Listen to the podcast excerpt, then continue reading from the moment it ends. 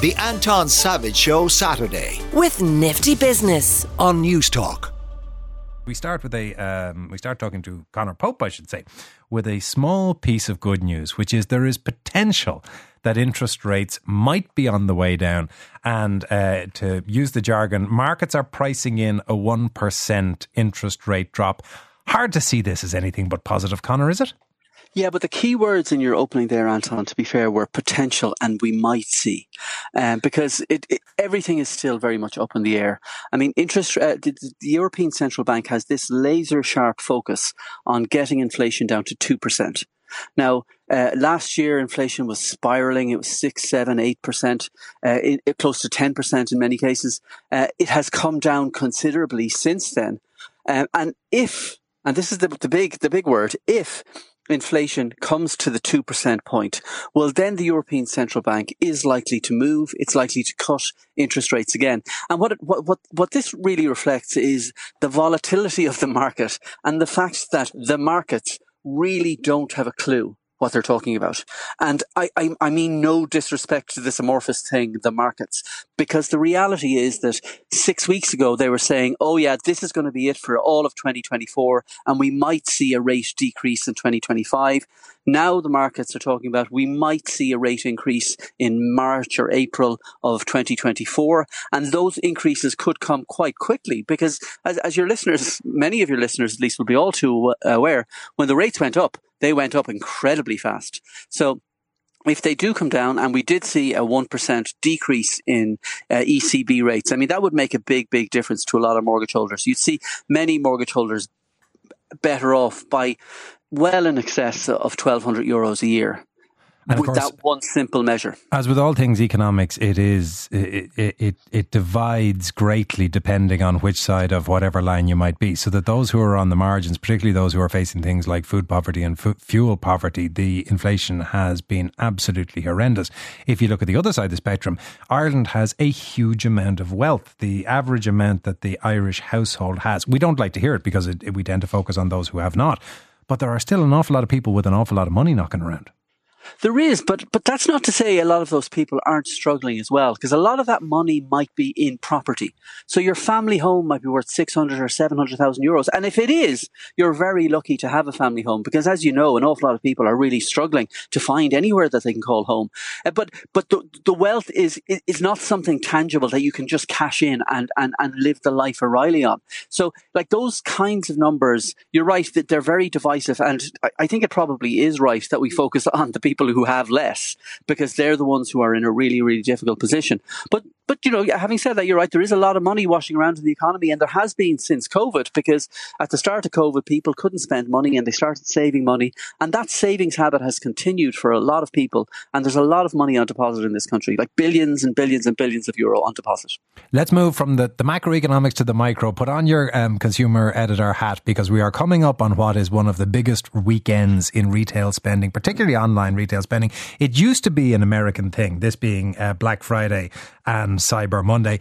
It's now global. Is it actually a weekend of bargains or is it just a weekend of marketing? Uh, well, y- uh, the answer to, to the first part of that question is unhelpfully yes and no, because it really very much depends on, on your perspective. But you're right to say that a it started out as an American thing, and and, and it has a reason to exist in America because Black Friday would have fallen traditionally on the on the day after Thanksgiving, which was the last Thursday in November, and Black Friday was the U.S. equivalent of St. Stephen's Day uh, when everyone was like fed up of talking to their families and they just went out shopping and they and they spent all around them and that was what Black Friday was. It only came into this part of the world and actually it's its tenth birthday this year because ASDA in the UK decided to roll out a Black Friday sale uh, in 2013. People went wild for it and I mean I mean literally wild, Anton. There was blood in the aisles as people were fighting over the cheap tellies uh, In and like Asda? people. Yeah, and people might have thought, "Oh God, I don't like the look of that," but no, retailers thought, "Oh, I love the look of that." And then the following year, a lot more retailers had Black Friday sales, and then by 2014, it was a Christmas tradition. Uh, such is the way of the world. And now, as you say, it is firmly firmly embedded in the in, in our economy. As to the second part of your question, is it just a marketing wheeze? Uh, it, it's part marketing wheeze for sure. And like, the reality is that there are so many sales that happen in the Irish retail landscape over the course of 12 months that you don't need to panic if you miss the Black Friday or Cyber Monday sales because there's another one coming down the tracks in six weeks. Um, and it's uh, which magazine, the British Consumer Watch, Watchdog, has carried out repeated surveys on the value to be found in the Black Friday sales. And every single time it has found, and it has been able to d- uh, completely prove that the products advertised on sale on Black Friday can be found for the same price or cheaper in the six months leading up to Black Friday and in the six months coming after Black Friday. So as I say, if you ha- if you're in the market for something and you miss out, don't panic. It'll be coming down the tracks fairly soon afterwards again. You would know more about this than I, but I remember reading a thing years ago that said that there are there's only about fifteen percent of people who actually know what things cost, and that they act almost as gatekeepers on sales because otherwise, if you put a shiny sticker on a bottle of milk that says "for sale," the rest of us just go, "Oh, whatever," and buy it because we assume it's cheaper. And actually, I would I would say the fifteen percent is a, is is an optimistic percentage because the reality is life is complicated. Working out how much stuff costs is complicated, and it is incredibly difficult. Like the ESR, ESRI have carried out surveys on this, and they and they and they, they've established that once you add two or three parameters to a particular product. And in, in the case of their study, it was a financial product. Once you add three parameters, and that, those parameters might be rate of interest, uh, amount of capital borrowed, and a shop or bank opening hours, or whatever it might be.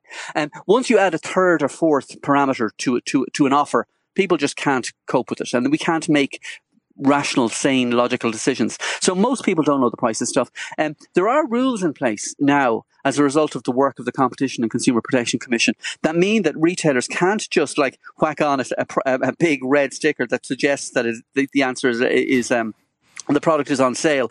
So the things that your listeners might be careful of, um, the word was, um, is a really useful word when you're, when you're putting a product on sale.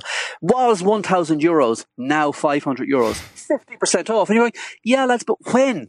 when was it a thousand euros? Because if it was a thousand euros in 2014, I'm not interested in that. Um, so that's one thing to remember. Another thing to be careful of is if you see uh, RRP 1,000 euros. We're selling it for 500 euros. Now, the RRP is a completely misleading, it's the recommended retail price, completely misleading because what it tells you is how much the product might have been put on sale for when it was launched. So let's just take the Apple iPhone 10.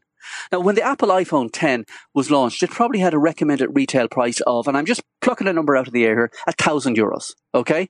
But you could buy an Apple iPhone 10 now for maybe 300 euros because nobody is going to be selling it at the recommended retail price now because it's six, seven, eight years old. So if you saw RRP, a thousand euros now, 300 euros, you're thinking, geez, that's a big discount. It's not a discount at all. Now, as I say, the Competition and Consumer Protection Commission has rules in place. And since last no- November, the, the rule, the, those rules have been put in place to increase transparency and ensure that discounts are genuine in Ireland. So you can't do things, the, the products that are on sale have to be based on the lowest price a product was on sale in the previous 30 days. So if you're going to put a product on sale for 500 euros now, and, and, and, and say it's 50% off, it will have to have been at a thousand euros for 30 days leading up to that sale. And do those so, same rules apply to, I'm thinking about the international websites that sell no. in, no.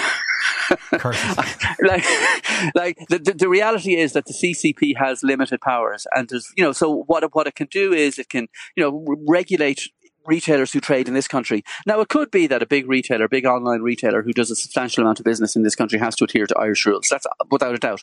But if you're buying from a multinational company that doesn't really have a a physical footprint or you know in this country um, they're not going to follow the rules. So let's say you're buying off a Texan based website or a Chinese based website or a site in the UK. The UK doesn't have to follow rules that are that are in place in this country. Um, so it's just, but what I would suggest to people, and it's like it, it doesn't matter if it's Black Friday, Cyber Monday, St. Stephen's Day, Midsummer, whatever it is, it's only a bargain if you want it, you need it, and you can afford it.